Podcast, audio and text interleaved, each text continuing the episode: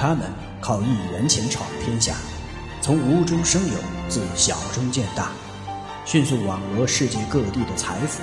他们集中力量，勇于冒险，敢为人先，攻城掠地，战无不胜。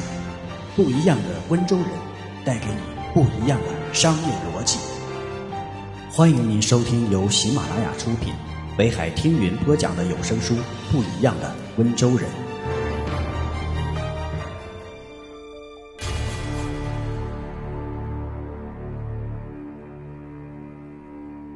穷人不喜欢合作。温州人最喜欢扎堆经营。温州人既有足够的合作精神，又有很强的竞争意识。不管是合作还是竞争，有一点是肯定的：温州人最喜欢扎堆经营、团队作战。不一样的温州人，第八章，第一节，众人拾柴火焰高。不一样的思维，穷人刚开始创业。总想什么事儿都自己管，但一个人的精力总是忙不过来，结果出现头疼医头、脚疼医脚的忙乱场面。温州人为什么不找一个合伙人呢？三个臭皮匠顶个诸葛亮，大家齐心协力，各自发挥自己的特长，离成功就更近了一步。要是一个人有能力独霸一方的话，或许就无需与人分成。只不过一般创业者没有这个条件，要联合各种必须的力量，要调动别人积极起劲儿的帮你做事，就不能不将你的成果与人分享。对于员工也是一样，要员工和创业者共苦，就要准备与他们共甘。双拳难敌四手，好汉经不住人多，众人拾柴火焰高等俗语。通俗而形象地说明了联合起来力量大的道理。现代经济组织之间，联合是成功所必须具备的条件。忽视任何一个方面，都难以使联合体收到事先所期望的成效。改革开放后，温州人逐渐意识到了联合的意义和价值。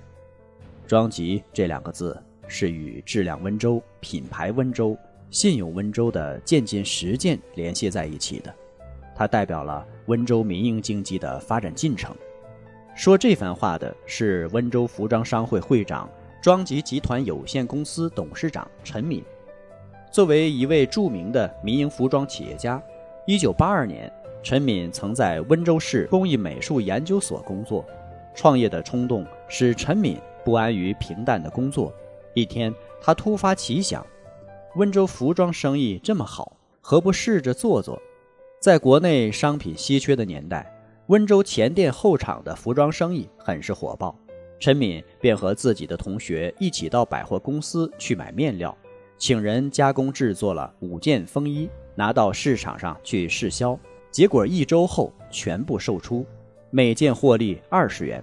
这第一个一百元给陈敏很大的鼓舞，改变了陈敏的命运，使他从此与服装业结下了不解之缘。陈敏在二十七岁时正式下海，创办了温州华联服装厂，生产经营西服。二十世纪八十年代末，正是温州服装红遍大江南北的时候，款式新、价格低、变化快、销售渠道畅通等诸多优势，使温州服装企业饱尝了甜头。赶上这一创业的繁盛期，华联的产值也成倍增长。第二年就赚了一百多万元，经营实践使陈敏认识到，温州服装不打自己的品牌，很难有长足的发展。为此，他请人设计了三个商标，从中选了一个金顶针。金顶针很快在温州脱颖而出，一九九五年时产值超过两千万元，利润居温州市同行业之首，而且创造了产品无积压的奇迹。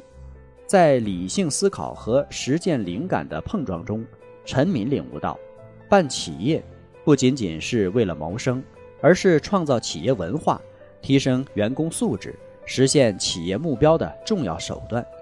这使陈敏在品尝创业的快乐的同时，也完成了自己的原始积累，进入了企业经营的新境界。当物质积累达到一定的程度后，人的精神需求也会随之升华。一九九五年，全国服装行业百强评比，有上万家成员的温州服装企业竟然无一上榜。进而，陈敏还看到，有十三亿人口的中国服装工业在国际上名不见经传。作为服装行业的一员，一种强烈的民族自尊心和责任感，促生了陈敏的一种强烈愿望：为民族服装工业争品牌。这一理念一旦形成，便成为了他一个不解情节，也解决了他以后的发展道路。有了这一触动，陈敏想。如果把温州几家规模较大、效益较好、影响力较强的服装企业组织起来，走联合发展的道路，组建温州服装工业集团，不就可以形成温州服装联合舰队了吗？而有了这支联合舰队，不就可以做大做强温州的服装工业吗？进一步利用这种合力，还可以创造出中国一流的服装名牌产品。遗憾的是。当陈敏把欲组建温州服装联合舰队的想法提交金鼎珍董事会时，却当即遭到了其他股东的坚决抵制。他们担心金鼎珍会被其他企业拖垮。此时，组建温州服装联合舰队已成为陈敏梦寐以求的强烈愿望。同时，这一设想也成为其他同行业嘲笑的把柄。或许是命运之神的有意安排。此时，温州庄吉服饰有限公司董事长郑元忠也在苦苦寻求将企业做大做强的发展之路。在不断充实自己和创立品牌的过程中，有两件事使郑元忠对品牌有很深的认识。一件是买衣服的事儿。有一次，他到商场买了一套国外某著名品牌的西服，标价是四千多元。而他看到国内某品牌的西服面料款式相近，标价却只有一千多元，这使他在感叹巨大差价的同时，也在心中树立起了创立品牌与洋人一争高下的信念。另一件是卖衣服的事，郑元忠到温州经济技术开发区创建了庄吉服装有限公司之后，在杭州某大商场，庄吉专柜和国内某品牌的专柜紧紧相邻。因为另一品牌创立时间较早，知名度较高，西服的售价差距很大。庄吉的西服只能卖九百多元，另一品牌同款同料，工艺还不如庄吉的西服，却能卖到一千九百多元，而且卖得很火。这一残酷的现实让郑元忠真正的感到切肤之痛。正源于同一种共识和同一种目标。一九九五年。在温州服装商会的一次活动中，陈敏见到了郑元忠。通过交谈，在创立服装名牌、探索联合发展、为民族服装工业争品牌等问题上，两人发现彼此之间有着惊人的相似或相同的看法，因而颇有相见恨晚的感觉。志同道合的理想和信念使陈敏和郑元忠的手紧紧地握在了一起。他们认识到。民族企业只有走联合发展之路，才能在最短的时间内做大做强。有道是人生知音难觅，正源于此。陈敏在与金鼎珍公司其他股东意见难以统一的情况下，一九九零年初从金鼎珍撤出了自己的所有股份，将资金全部投向了郑元忠的庄吉公司。同年三月，庄吉集团有限公司宣告成立。在联合的道路上迈出第一步后，陈敏和郑元忠又邀请时任浙江精益电器集团有限公司董事长的吴邦东加盟，这使得庄吉的联合一开始就摆脱了亲缘和家族的局限，建立了一整套新型的法人治理结构，率先在温州推行现代企业管理制度。在当时情况下的温州，此举可以说是对。宁做鸡头不做凤尾的传统经济的超越。此时，陈敏对温州服装业的发展有了更加清晰的认识，实现现代企业管理制度，走集团化发展之路，以现代企业文化推进产品升级，全力开创温州服装名牌，走向全国乃至世界。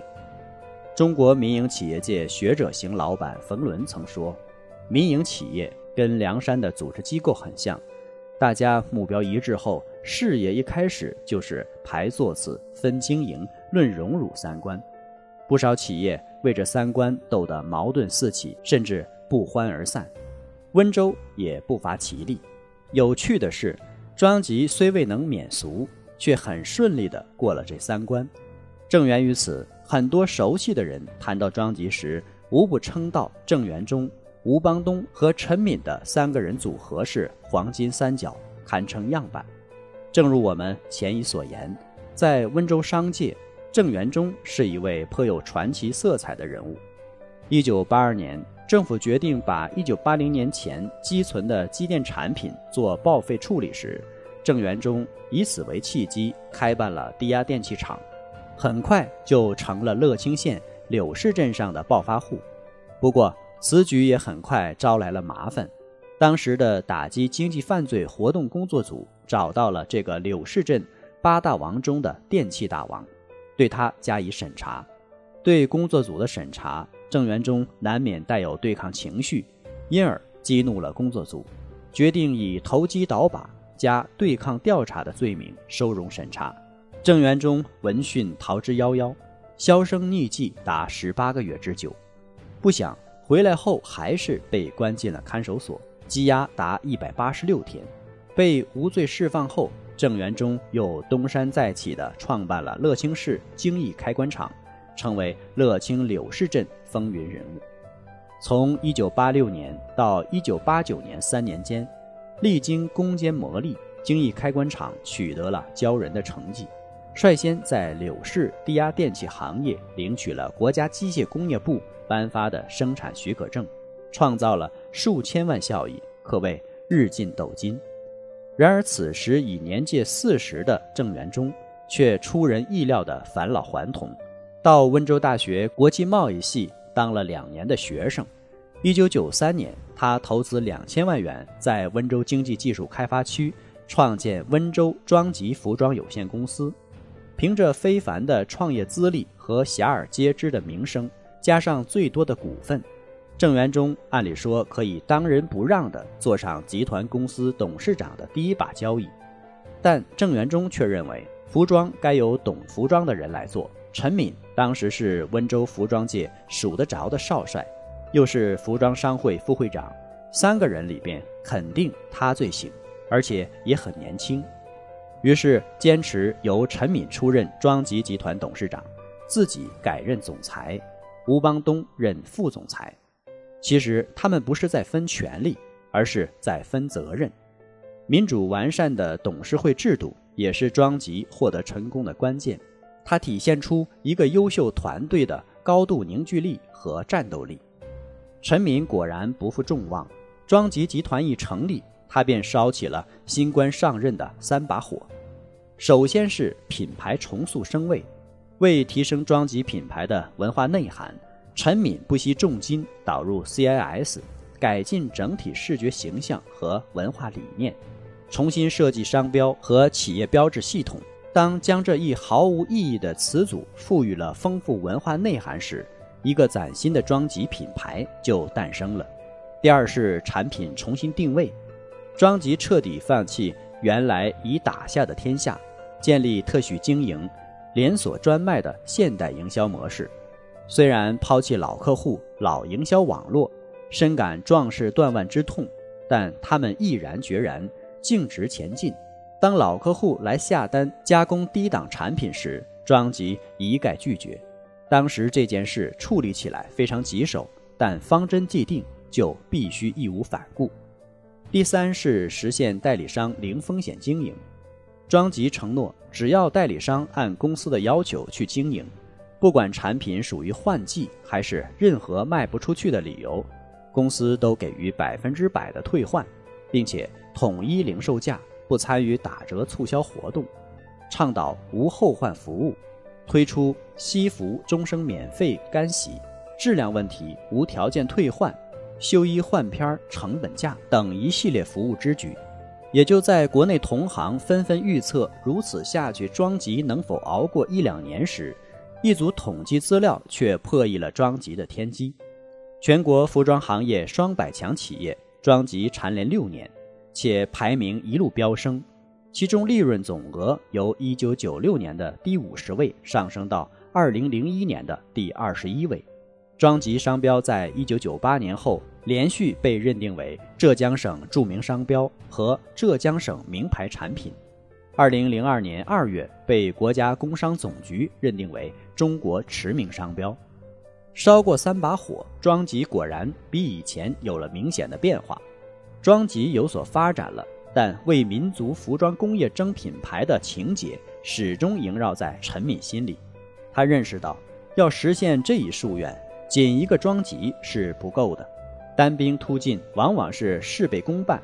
只有组建温州服装航母，才能从容地迎接加入 WTO 的挑战。为此，陈敏提请庄吉集团董事会讨论，支持他参加温州服装商会会长的竞选。经过庄吉董事会七名成员几番激烈的舌战，陈敏的提议终于获得了通过。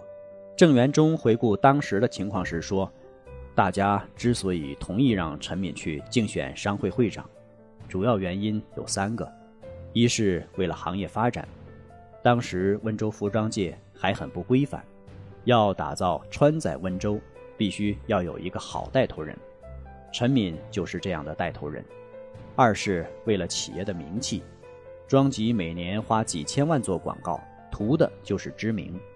陈董事长当温州服装商会会长，跟各方面关系运作好了，大家会说他是庄吉集团董事长兼服装商会会长，庄吉也会跟着受益。三是陈敏以会长身份与外界接触多了，也会给庄吉带来大量的生产和营销信息。随着庄吉集团的组建和庄吉品牌的大拓展，投资七千多万元的庄吉平阳工业园区的建成和 ISO 九零零幺、ISO 幺四零零幺等质量环保体系认证的顺利通过，以及国际著名设计师的加盟和著名歌手的尽情演绎，庄吉品牌之花五年间开遍了全国。这当然是。精勤于业的企业家心血灌溉的结果，强者与强者之间合作，彼此都有利可赚；孤军奋战，彼此都是劲敌。